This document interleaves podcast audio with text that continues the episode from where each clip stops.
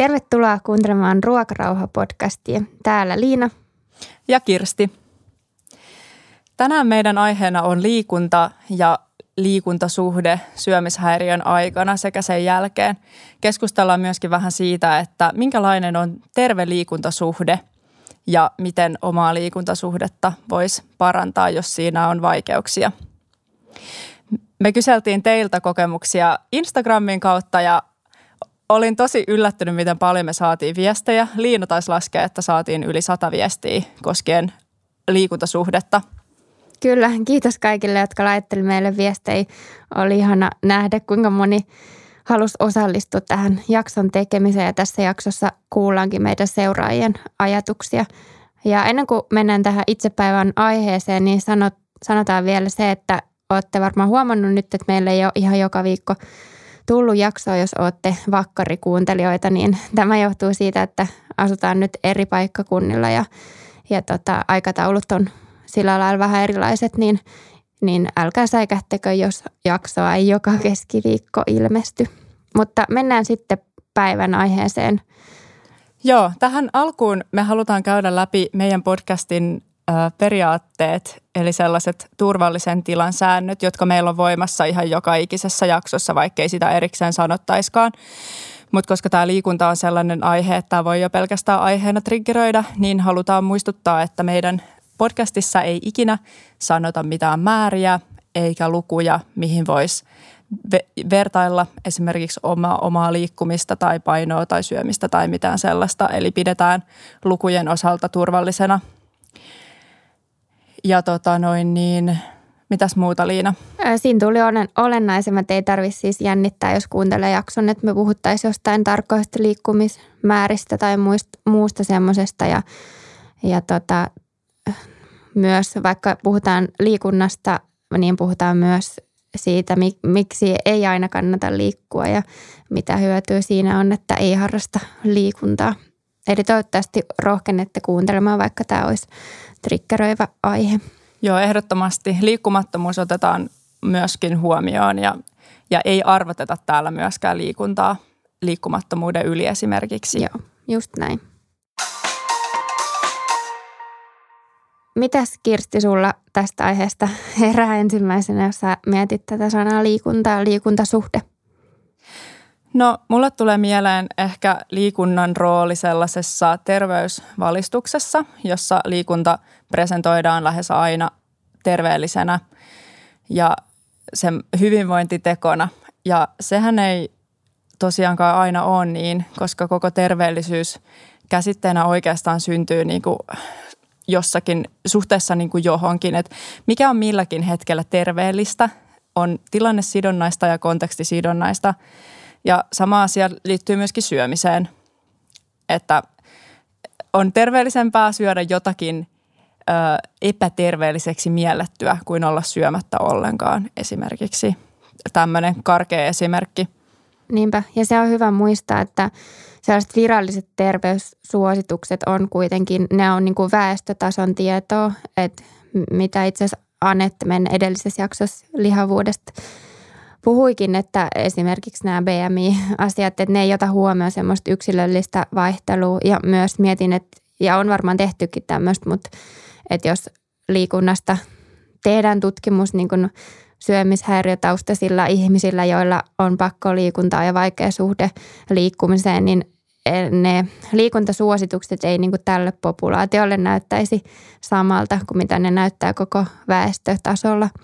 Että se on hyvä pitää mielessä tosiaankin, että, että vaikka liikuntaa ehkä pidetään aika itsestään selvästi semmoisena terveystekona, niin se ei sitä kaikille ole ja mennään tänään tarkemmin siihen, että miksi ei. Joo, tämä on ehdottoman tärkeää muistaa, että yksilöt on yksilöitä ja sitten isot viivat on isoja viivoja, että, että kaikki ei sovi aina kaikille ja se on, se on tärkeää muistaa.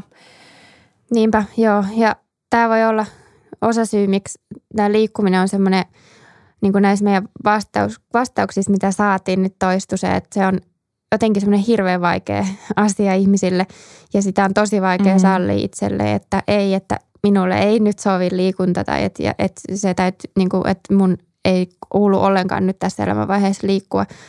että moni näistä viesteistä toi esiin sitä, että, että huomasi sen, että se liikuntasuhde ei ole terve, mutta sitä oli kuitenkin vaikea sitten oikeasti lopettaa, vaikka olisi pitänyt, koska sitä tulee niin liikunta on niin jotenkin sosiaalisesti hyväksytty ja yleisesti terveellisenä pidettyä, niin kuin sanottiin. Joo, ehdottomasti, ehdottomasti. Ja on myöskin ihan hyvä tiedostaa se, että liikunta ei ole pelkästään ruumiillista. Että vaikka ruumis liikkuu, niin mieli on mukana siinä ja siinä on aika iso, silloin iso psykologinen merkitys liikunnalla. Ja liikunnasta usein puhutaan just silleen, sit kun puhutaan liikunnan psykologisista merkityksistä, niin puhutaan, että, että liikunta parantaa mielialaa ja liikunta tekee kaikkea hyvää mielelle. Mutta on tosi hyvä huomioida, että liikunta tekee mielelle hyvää, jos mieli on kunnossa. luin just sellaisen tutkimuksen, jossa liikunta paransi mielialaa tutkitusti ainoastaan silloin, kun siihen ei liittynyt häiriintynyttä syömiskäyttäytymistä. Ja mikä tämän yhden tutkimuksen arvo on, niin se, että se antaa osviittaa siitä, että, että, että, että syömisen pitää olla kunnossa ja niin kuin mielen pitää voida hyvin, jotta voisi oikeasti saada siitä liikunnasta jotakin niin kuin hyvää mieltä ja hyvää oloa, jotta se ei tuottaisi omalle mielelle ja keholle enemmän haittaa kuin hyvää. Kyllä. Ja sitten tulee mieleen, että se on tosi vaikea tunnistaa varmaan sitten, kun on syömishäiriö niin kyllähän siitä liikunnasta voi tulla tavallaan hyvä olo tai hyvä mieli, mutta onko se niin kuin sairasta tai sellaista ongelmallista, mm. että et, et ikään kuin se syömishäiriö on niin kuin tyytyväinen, että nyt on liikuttu ja siitä tulee semmoinen hyvä olo, että on suoriutunut jostain ja, ja tota, polttanut kaloreita ja jotenkin, että sit, siinä voi itsekin ehkä mennä siihen halpaa, että, että tekee tätä, koska siitä tulee niin kuin jotenkin psyykkisesti hyvä olo, että ei tee sitä sen takia, että haluaa muokata kehoa, mutta se, siinkin voi olla tämmöinen twisti, että, että mistä se psyykkinen hyvä olo tulee. Sen kanssa saa mm. olla varmaan aika, aika tarkkana niin kuin aika pitkäänkin vielä toipumisen aikana.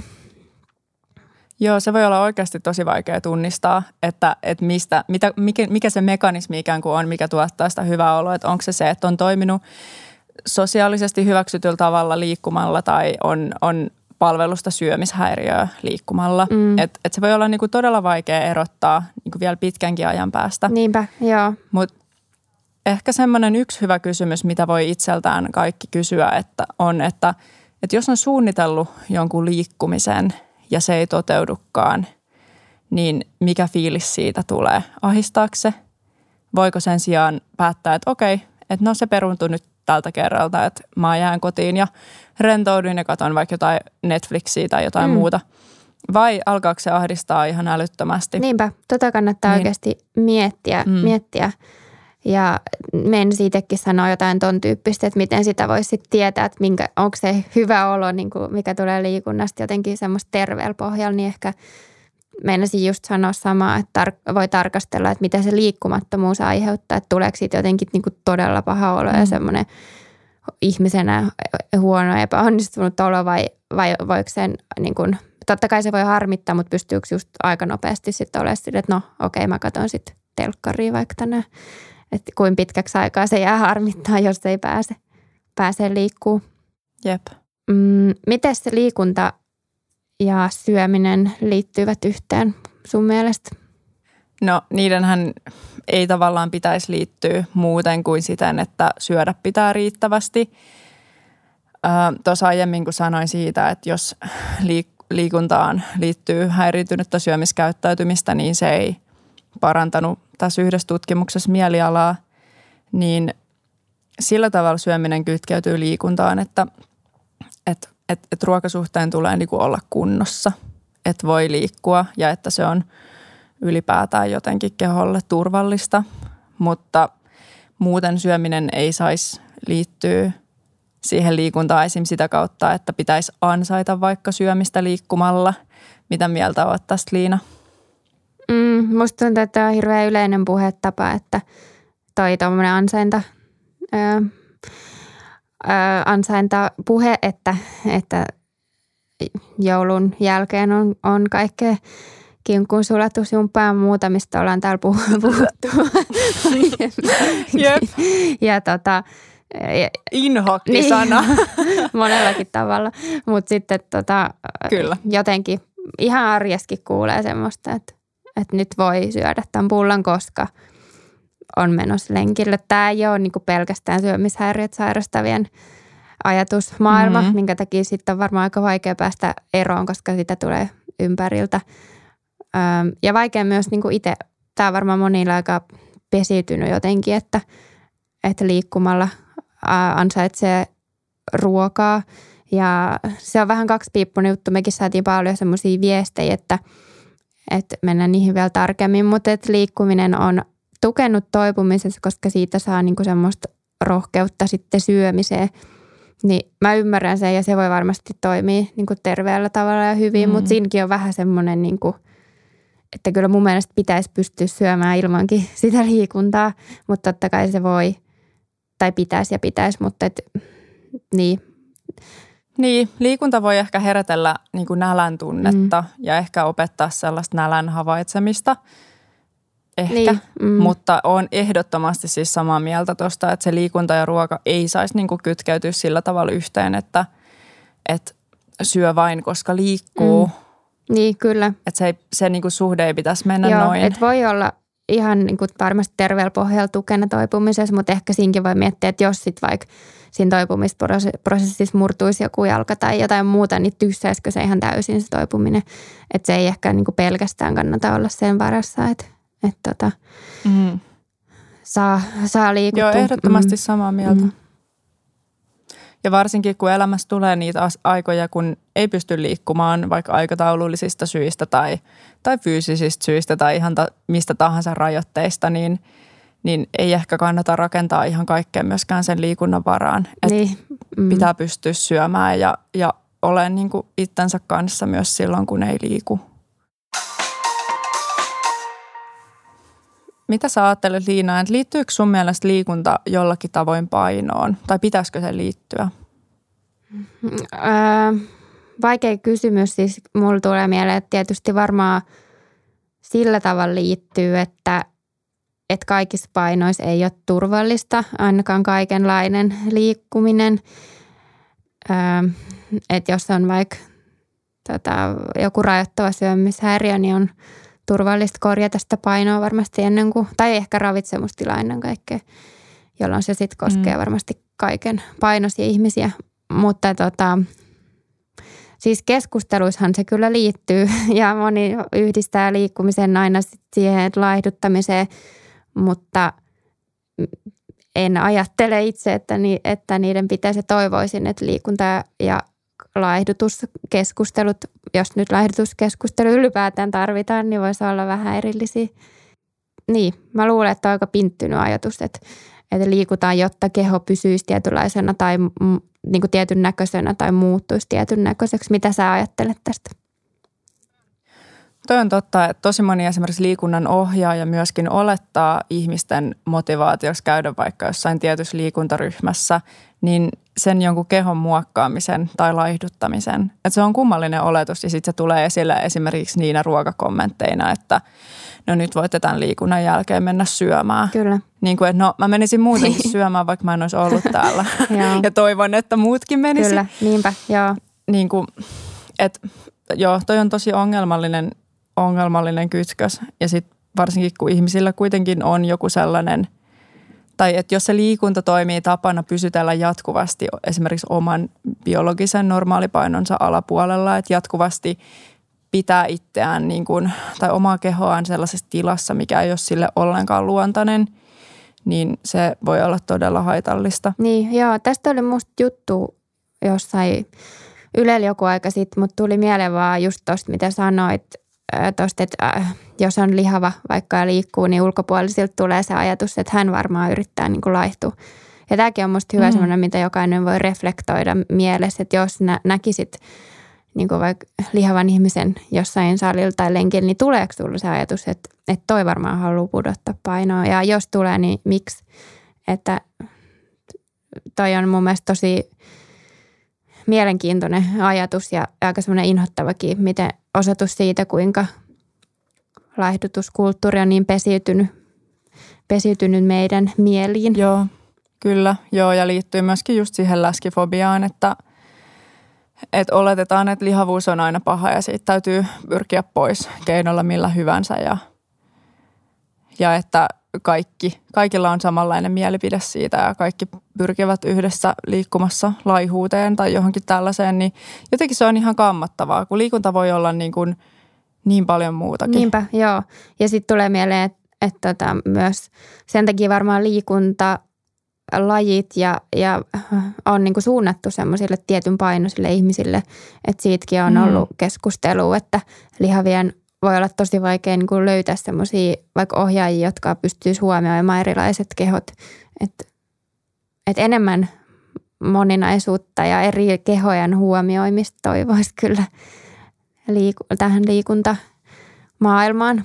Aivan ehdottomasti. Siis meidänkin vieraana ollut Veera Bianca, ihana Veera, joka on, tota, on puhunut just siitä omassa Instagramissa esimerkiksi, että, että toivoisi että liikuntalajit suunniteltaisiin niin, tai ne niin kuin tunnit, mitä vedetään vaikka yleisissä liikuntapaikoissa, niin suunniteltaisiin silleen, että se olisi mahdollista kaikenlaisille kehoille.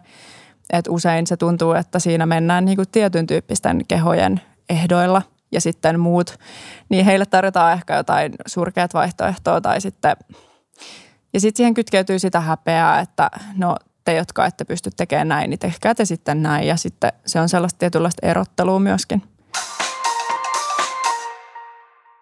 Mennäänkö sitten näihin viesteihin, mitä saatiin meidän Instagram-seuraajilta? Mennään. Me kysyttiin Instagramissa, että minkälainen rooli liikunnalla on ollut sairastamisen aikana tai oikeastaan, että minkälainen suhde sulla on ollut liikuntaa sairastamisen aikana – ja aika moni kuvasi siellä sellaista pakonomasta liikuntasuhdetta, että, että pakkoliikunta oli osa sitä syömishäiriöoireilua. Mm, niinpä, joo. Ja moni on, on kertonut, että on täytynyt ihan kokonaan lopettaa liikkuminen, jotta on pystynyt sitä alkaa toipumaan. Täällä on esimerkiksi tämmöinen kommentti, että vähensin paljon liikuntaa, koska en osannut nauttia siitä, vaan koin, että se oli ruoan ansaitsemisen – väline. Mm. Mm, hienosti tunnistettu, varmaan monella on, on tällä tavalla ja, ja silti se on hankala oikeasti antaa tai oikeasti luopua siitä. Mm, sama olin sanomassa, mm. että toi on tosi hyvä, että on huomannut, että se on ruoan ansaitsemisen väline. Että siinä voi olla myöskin tosi vaikea olla niinku rehellinen itselleen. Joo, ja mä haluan ehkä tässä kohtaa vielä sanoa, että nämä niinku koskee ihan kaiken painoisia ihmisiä. Että tämä mm. ei ole sillä tavalla, että, että jos on alipainoinen niin, ja syömishäiriö, niin ei saa liikkua, vaan ihan kaikilla on niin kuin oikeus siihen, että, että alkaa liikkua vasta sitten, kun se suhde on, siihen liikkumiseen on terveellä pohjalla. Joo, aivan todella tärkeä, todella tärkeä huomio. Mitäs muita kommentteja tähän on tullut?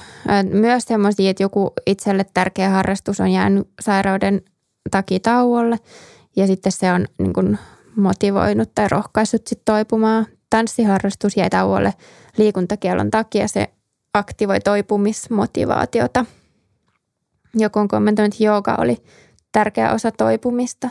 Toi voi olla tosi tärkeää, että jos on ollut ennen sitä syömishäiriöä, että se ei ole ikään kuin kytkeytynyt siihen syömishäiriöön tai syömishäiriö piirtäisi ylipäätään mihinkään suorittamiseen tai – hirveäseen kilpailullisuuteen tai sen sellaiseen, niin, niin voi olla tosi tärkeä toipumismotivaatio, että pääsee palaamaan vanhan harrastuksen pariin. Ja se voi olla oikeastaan mitä tahansa muutakin kuin liikuntaa, ettei sen tarvitsisi välttämättä Niinpä. olla liikuntaharrastus. Kyllä. Sitten joku oli sanonut, että liikunta on osa toipumista. Haluan korjata liikuntasuhdetta samalla kun toivun. Jos jättäisin liikunnan kokonaan pois, niin myöhemmin kun liikkuisin, menisi heti överiksi. Mitä sulle herää tästä Liina ajatuksia?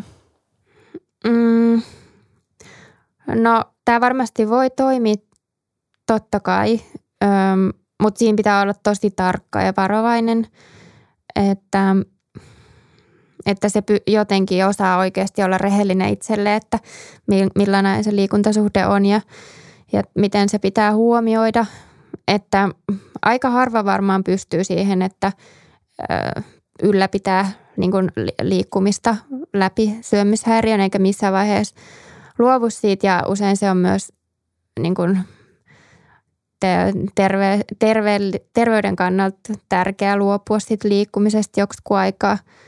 Mutta tota, joo, no mit, niin, mitä sulla herää tästä?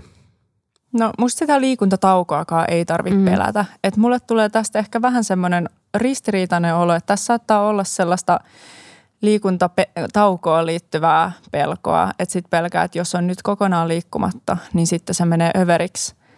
Mä en ehkä hahmota ihan sitä logiikkaa, että et, et liikunnan pitäminen siinä toipumisen aikana koko ajan rinnalla niin estäisi sen överiksi menemisen. Mm.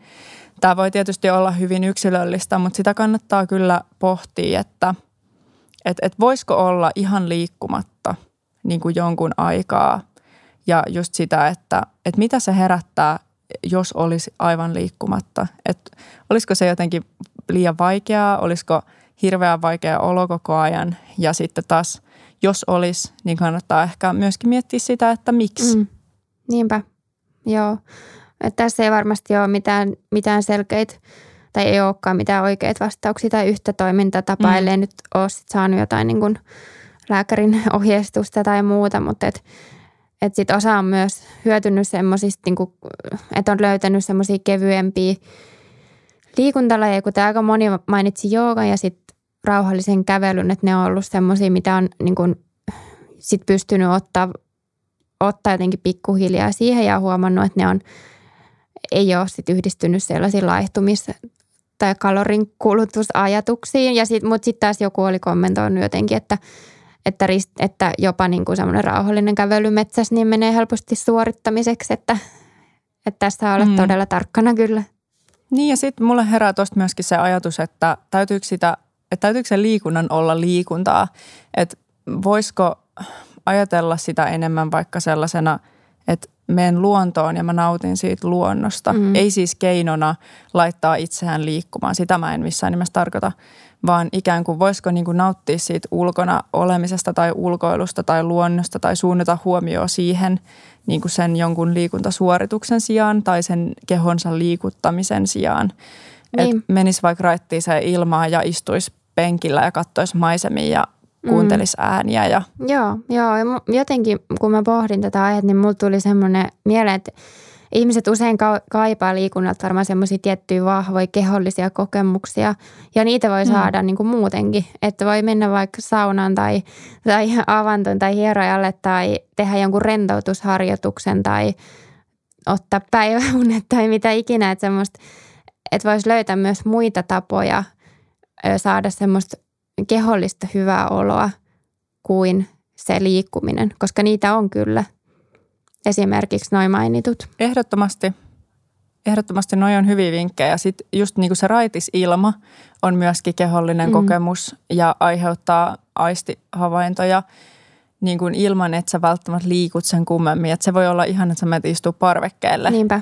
Niin siitä voi tulla jo niin kuin – semmoinen kokemus, hyvä kokemus ja parempi joo, olo. Joo, ja mä näin Instagramissa semmoisen vinkin, en muista tiliä, mutta joku kertoi, että hän kun oli pakkoliikunnasta opetellut eroon, niin oli alkanut katsomaan kauhuelokuvia, koska siitä sai sellaisen kehollisen vireystilan, että sydän hakkas ja, ja oli semmoinen niin kuin mm, jonkunlainen kehollinen ylivireys, että käytti sitä niin kuin korvaajana. Ja musta se oli tosi hauska idea ja jokainen voi varmaan miettiä niin kuin jotain vastaavia, että vähän niin kuin laajentaa sitä näkökulmaa ja miettiä, että mitä liikkumiselta oikeastaan haluaa ja jos se liikunta ei nyt sovi elämään, niin miten voisi saada niitä samoja asioita jostain muualta. Hmm. Joku sanoi myöskin tähän liikuntasuhteeseen sairastamisen aikana, että tuli pakollinen tauko liikuntaan ja painoluokka urheiluun – Jälkikäteen ajateltuna etääntyminen liikunnasta oli juuri se, mitä silloin tarvitsin. Ja tämä on tärkeä muistutus siitä, että toipuessa ei aina ehkä tiedä, mikä olisi itselle parhaaksi, koska siinä on, menee sekaisin ne omat ajatukset ja syömishäiriön mm. ajatukset. Mm. Niin, niin se on hyvä, että sitten jälkeenpäin on tajunnut, että, että se breikki mm. on tehnyt hyvää. Niinpä. Kyllä, että jos nyt joku on tuossa vaiheessa, että on ottanut sen täysbreikin, niin niin tota, vaikka se, se ei välttämättä tunnu helpolta, mutta se voi silti olla just se oikea ratkaisu, mitä tarvii. Tämmöisiä mm-hmm. on tullut kanssa, että helpotti, kun jätti liikunnan kokonaan, kokonaan pois.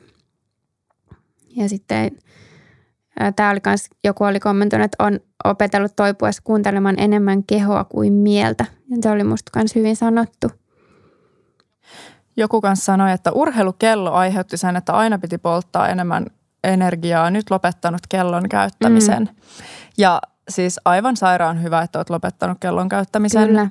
Mm, musta toi mittaamisesta eroon pääseminen, oli se sitten ruoan määrien mittaaminen tai liikunnan mittaaminen, on niin tärkeä osa toipumista. Joo, mä, jotenkin voi olla varmasti poikkeuksia, mutta varmaan aika harvalle syömishäiriötä sairastaneelle sopii mikään tämmöinen mm. aktiivisuusranneke tai, tai ke- kello tai yli, niin, ylipäätään tämmöinen mitta. Mä väitän, että se ei sovi niin, kenellekään. Niin. Mä väitän, että se ei sovi edes niille, joille ei ole mitään niin, syömishäiriötaustaa. Et, et, et se etäännyttää kehosta mm. tietyllä tavalla jatkuvasti monitoroida sitä jollakin ulkosilmittareilla. Niinpä. Joku sanoi myöskin, että on todella ongelmallista, kun haluaisin harrastaa kilpaurheilua, mutta painon pitäisi mun lajissa olla alhainen. Mm. Ja tämä oli mulle jotenkin tosi vaikea. Sä oot vaikea, kirjoittanut tota... muistiinpanoihin ihan absurdia. niin, koska musta on niinku oikeasti käsittämätöntä, että mä ymmärrän, että jossain lajeissa niinku ajatellaan, että se parantaa suoritusta. Mm. Mutta sitten musta on käsittämätöntä, että kun ihmisellä on joku – keho, joka on jonkunlainen, mm. niin että sitten sitä yritetään työntää johonkin muottiin, mikä ei sovi sille mm. sen takia, että menestyttäisiin jossain urheilulajissa. Niin, kyllä. Niin mulle tulee semmoinen, niin kuin, että, että Niin apua. oikeasti, että joutuu niin tekemään kompromisseja oman hyvinvoinnin kanssa, että mä ymmärrän, että, mm. että voi olla joku tosi rakas ja tärkeä harrastus, mutta kyllä niin itselle tulee semmoinen – niin kuin olo, että vaikka nopeasti eteenpäin liikkuminen jalkojen avulla ei ole mun elämässä semmoinen, mikä on niin kuin top kolme tavoite tai prioriteetti. Et tota, ja en siis tiedä, että mikä tämän kyseisen henkilön laji oli ja ymmärrän, että toi voi olla hankala, jos on ollut joku tärkeä, tärkeä laji, mutta oikeasti niin kuin, jos joutuu ottaa sitä riskin, että sairastuu uudella vaikka syömishäiriön tai ei voi hyvin fyysisesti ja henkisesti, niin voisiko löytyä joku toinen laji tai vähän eri tavalla lähestyä sitä. On, niin nämä on vaikeat, koska mä ymmärrän, että urheilu ja kilpailu voi, niin kuin, se on joillekin niin kuin, suhtautuvat siihen eri tavalla. Mm. Painoluokkalajit on todella haastavia ja siis Hesarissa taisi olla nyt viikonloppuna just juttu erästä nyrkkeilijästä, joka siirtyi kokonaan pois Suomen nyrkkeilyjoukkueesta sen takia, että hän halusi olla oman painoisensa, mm. eikä jatkuvasti niin kuin ahtautua johonkin painoluokkaan, mikä on hänelle epäluontainen. Mm. Ja musta se oli todella hienoa ja osoitti sellaista selkärankaa ja just semmoista niin kuin oman kehon ja hyvinvoinnin kuuntelua. Se oli, oli niin kuin tosi hyvä esimerkki siitä, että, että niitä asioita kannattaa myöskin kyseenalaistaa. Niinpä, kyllä, joo. Ja mä oon itsekin harrastanut painoluokkalajia, niin tiedän sen verran niin kuin mistä mm. puhun. Mutta lopetin siis sen äh, juuri sen takia, että en jaksanut sitä painoluokkaa joo, kyllä. hommaa. Ja, ja tota, ymmärrän, että joillekin nämä voi toimia, tai siis kaikille ei ole ongelma harrastaa tämän, tämän tyyppistä lajia. Mm. Ja tota, en myöskään halua vähätellä niin kuin mitään kilpaurheilua tai semmoista, mutta et vaan jokainen joutuu omassa niin kuin henkilökohtaisesti miettimään, varmaan tekee myös kompromisseja vähän, että että tota, minkälaisia, minkälaiset lajit on itselle terveellisiä. Mm. Niin ja että onko, onko valmis esimerkiksi uhraamaan oman mielenterveyden mm. tai oman fyysisen terveyden jonkun urheilulajin eteen. Et mäkin ymmärrän ihan sairaan hyvin, että joku laji voi olla todella rakas, mutta sitten, että voisiko löytyä jotain uusia tapoja ää, liikuttaa itseään tai harrastaa mm. niin kuin semmoisella tavalla, joka sopii omalle keholle ja mielelle. Mennään sitten tähän kysymykseen. No äskeiset oli, että millainen on ollut siinä sairastaessa ja toipuessa ja sitten, tai millainen rooli liikunnalla on ollut, ollut siinä toipuessa ja sairastaessa. Ja nyt seuraava kysymys on, että millainen suhde on liikuntaan tällä hetkellä? Nämä vaihteli. Osalla oli edelleen hankala ja ristiriitainen suhde. Osa oli sitten löytänyt sen liikunnan mm. ilon ja päässyt eroon suorituskeskeisyydestä – joku on sanonut täällä, että on tosi vaikea suhde liikuntaan. En voi liikkua ilman syömishäiriöajatuksia, vaikka toipuminen on jatkunut jo vuoden. Mm. Ja mitä sä sanoisit tähän Liina? Ymmärrän tosi hyvin. Se on varmasti korjaantuu hitaasti ja, ja vuosikin on sillä tavalla lyhyt aika, että mm. tota, niin, se, se voi mennä oikeasti pitkään, että se, että se liikuntasuhde korjaantuu. Mm. Ja vuosi on siis toipumisessa oikeasti aika pieni aika, että kannattaa olla vaan niin kuin ihan rauhassa, eikä tarvi murehtia siitä, että, että joutuu pidentämään sitä liikuntataukoa. Että sitten vaan mm. ei liiku niin kauan kuin syömishäiriöajatuksia herää, niin antaa olla liikkumatta. Kyllä. Joku oli kommentoinut, että nykyään on mukava ja iloinen suhde liikkumiseen, mutta suoritusten mittaaminen on myrkkyä, niin kuin äsken puhuttiinkin tuosta, että se ei varmaan kauhean monelle, monelle sovi, jos kellekään. Täällä lukee muistiinpanoissa, että mittarit vittuun mm. ja tämä voisi olla meidän, meidän liikuntaslogan, koska ei, ei kannateta tosiaankaan minkäänlaista liikuntaan liittyvää mittaamista. Mm, kyllä. Joku sanoi täällä, että vaihteleva suhde liikuntaan välillä parempia jaksoja, välillä huonompia. Mm. Harmittaa, että liikunnan ilo on osittain kadonnut. Niin. On, on varmaan aika tyypillistä, että se vähän menee aalloissa se niin kuin fiilikset kaikista asioista, kun toipuu. Ja, mm. ja tota. Kyllä, ja ton voi saada takaisin varmaan ton kadonneen liikunnan ilon. Ei välttämättä, se, sekin vaatii rehellisyyttä sit todeta, jos ei niin kuin, että varmasti voi käydä niinkin, että se menee jotenkin mutkikkaaksi se suhde pidemmäksi aikaa, mutta, mutta tota, ehkä sen voi joskus saada, mutta se varmasti vie aikaa. Mutta toivotaan, että saat joskus. Täällä nousee myöskin se armollisuuden teema esiin. Joku sanoo, että kaksijakoinen suhde liikuntaan edelleen vaikea jättää treeni välistä, jos on väsynyt. Mm. Kyllä niin kannattaa muistaa vaan, että se on just sitä niin kuin syömishäiriön vasta, syömishäiriöä vastaan toimimista, kun sä et mene liikkumaan, kun sä oot väsynyt. Väsyneenä liikkuminen on ihan fyysisesti siis haitallista, että se ei tee kenellekään hyvää. Niinpä. Joku, tämä oli musta hyvä pointti, joku oli laittanut, että toiminnan tasolla terve suhde liikkumiseen, ajatuksen tasolla ei useinkaan tervettä. Ja tämä on musta hyvä pointti, että, että jos tavallaan ulkopäin kuvaisi sitä, että millä tavalla vaikka liikkuu ja minkälaisia määriä, mitä harrastaa, niin se voi vaikuttaa ihan terveeltä, mutta sitten, että mitä ajatuksia siihen itse liittyy ja millaista se niin kuin on sisäisesti, niin sit, sitäkin on hyvä tarkkailla. Musta on ihan hyvä huomioida se, että pakkoliikunta ei just välttämättä ole mitään sellaista, että menee joka päivä urheilemaan monta kertaa, vaan pakkoliikunta voi olla sitä, että menee kerran viikossa johonkin – rauhalliselle kävelylle vaikka. Ja se voi olla jollekin pakkoliikuntaa. Mm, hyvä pointti. Et sit, sitä ei määrittele niinku se toiminta just, vaan niinku ne ajatukset, mitä siihen liittyy. Ja se, että olisiko voinut esimerkiksi jättää menemättä. Ja herättääkö se syömishäiriöajatuksia? Mm, niinpä.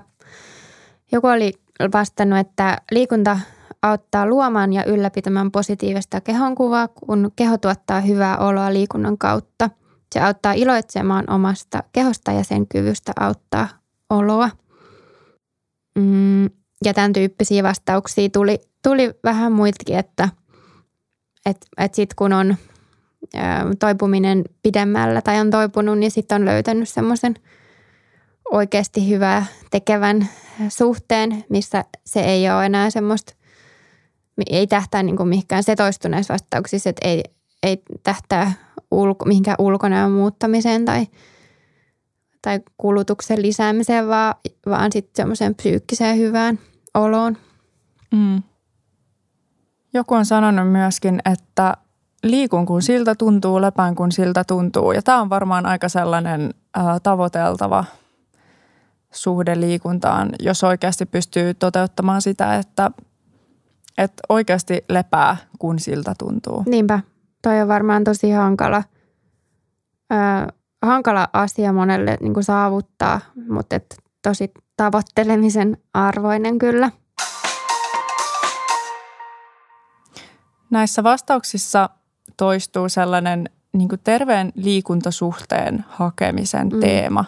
Että ihmiset ikään kuin pyrkii sinne ja se on vaikeaa – mutta mitä on terve liikuntasuhde? Myös sitä me kysyttiin teiltä Instagramissa. Ja täältä tuli kaikenlaisia määritelmiä. Mitä mm. sä sanot Liina? No yksi oli tämmöinen, että elämäntilanteiden mukainen jousto. Se, että keskiössä on hyvä olo kehossa ja mielessä. Tämä on musta tärkeä toi elämäntilanteiden ja päivien mukainen jousto, että joka päivä ja mm. joka viikko ja joka vuosi nämä asiat ei tee itselle hyvää. Joo, totta. Ja sitten joskus elämässä on niin paljon kaikkea muuta, että voi olla, että ei ole niinku aikaa ja se pitäisi olla myöskin ihan ok. Joku sanoo, että urheilu silloin kun tekee mieli, lepopäivät ja urheilun jälkeen hyvin syöminen on tervettä liikuntasuhdetta. Mutta tämän yhteydessä on ehkä ihan hyvä muistaa, että hyvin syöminen on tärkeää myös silloin, kun ei ole urheilu. Et puhuttiinkin alussa vähän siitä, miten syöminen ja liikunta kytkeytyy toisiinsa niin, että pitäisikö niiden olla yhteydessä. Vai pitäisikö syömisestä huolehtia aina? Mm, niinpä. Joku oli vastannut, että tervettä on se, että ei pakota itseään lajeihin, joista ei tykkää. Tämä on tosi tärkeä. Varmaan moni, jolla on syömishäiriö mm. taustaa, niin tunnistaa, että, että lajeja ei ole välttämättä valittu sen perusteella, että mitkä on niin kuin itsestä kaikista ihanimpia, vaan voi olla jotkut muut, muut syyt sitten taustalla. Niin, kyllä. Ylipäätään musta tuntuu, että ei ole mitenkään epätyypillistä liikkua tavalla, joka ei ole itselle sopiva – mutta tehdä sitä, koska se on jotenkin sosiaalisesti hyväksyttyä tai yleistä tai suosittua. Et musta tuntuu, että sellaiset toistuu tosi usein, että ihmiset ajattelee, että kaikkien pitää vaikka käydä salilla tai kaikkien pitää käydä mm. juoksemassa, niin ei, ei todellakaan tarvitse. Ei, ei. et liikuntaa on niin paljon kuin on ihmisiäkin, mm. että liikkumisen tapoja ja liikkeen tapoja on muitakin. Ja kannattaa etsiä jos liikunta kiinnostaa, ei ole siis todellakaan pakko liikkua eikä ole, eikä ole pakko etsiä mitään, mutta jos kaipaa jotakin vaihtoehtoja niille asioille, mitä tekee, niin voi kokeilla kaikenlaista muutakin. Täällä vastauksissa toistuu myös useasti se, että pystyy pitämään lepopäiviä, lepopäivät, lepopäivät ilman morkkista. Voi jättää treenin välistä, jos ei jaksa. Näitä tämän tyyppisiä tuli, tuli useampia. Sitten musta tässä oli aivan ihana, minkä joku oli sanonut, että ehkä osa tervettä liikuntasuhdetta on myöntää, että kaikki ihmiset eivät ole syntyneet urheilemaan. Tämä on ihan hyvä muistaa. Oikeasti ei ole pakko liikkua edes siis ei ole pakko liikkua syömishäiriön jälkeen. Kaikille li- syömishäiriö ei liity esimerkiksi pakkoliikuntaa oireena, eikä, eikä niin syömishäiriön jälkeenkään ole pakko – löytää mitään liikuntalajia, mistä nauttii. Siitä ei ole pakko nauttia, mm. sitä ei ole pakko tehdä. Että voi harrastaa kaikkea muuta. Niinpä. Ja rohkeasti vaan varsinkin syömishäiriöstä toipuessa, niin ottaa kunnon taukoa, jos tuntuu, että se ei vaan meina löytyä se terve suhtautuminen liikkumiseen, niin, niin tota, ei se, se on varmasti parasta, mitä voi itselleen tehdä sitten, että oikeasti antaa luvan siihen, että nyt tässä elämäntilanteessa ei tai jos nyt koskaan, mutta että, että ei tarvitse har, niin kuin harrastamalla harrastaa mitään liikuntaa. On myöskin ihan hyvä kyseenalaistaa välillä, että minkä takia liikunta ja liikkuminen on niin tärkeää ja arvostettua meidän yhteiskunnassa, että minkä takia hyvä ihminen on liikkuva ihminen ja voisiko hyvä ihminen olla jotain muutakin – ja tämä näkyy tietty myöskin vähän laajemmalla tasolla esimerkiksi, esimerkiksi liikunnan rahoituksessa valtion tasolla ja suhteessa vaikka kulttuurirahoitukseen. Että et sitä voi myöskin oikeasti on ihan tervettä kyseenalaistaa, että miksi liikunnan harrastajia ihaillaan niin paljon ja miksi urheilijoita ihaillaan niin paljon. Niin, ja sitten on ihan hyvä miettiä sitä, että, että no ensinnäkin totta kai liikunta voi olla tärkeä itsestä huolehtimisen tapa ja se on ihan ok, mutta mitä muita itsestä huolehtimisen tapoja on, jos, jos se liikunta ei mm. itselle sovi jossain elämäntilanteessa. Mitä muita sä keksit kuin liikunta itsestä huolehtimisen tapoja? Niin, mä kyseenalaistaisin myöskin sitä, että onko liikunta aina itsestä huolehtimisen tapa, että ehkä siihen enemmän just sisältyy kaikkea sellaisia asioita, mitä me ihaillaan – ihmisissä ylipäätään niin kuin just sitä vaikka kurin alaisuutta ja sellaista ää, aktiivisuutta ja, ja mm. muuta, niin se ei välttämättä ole itsestä huolehtimisen tapa. Ei se kaikille ole. Mutta jos, mm. mm, mut jos me halutaan keksiä jotain muita itsestä huolehtimisen tapoja, esimerkiksi ruumiillisia, mm.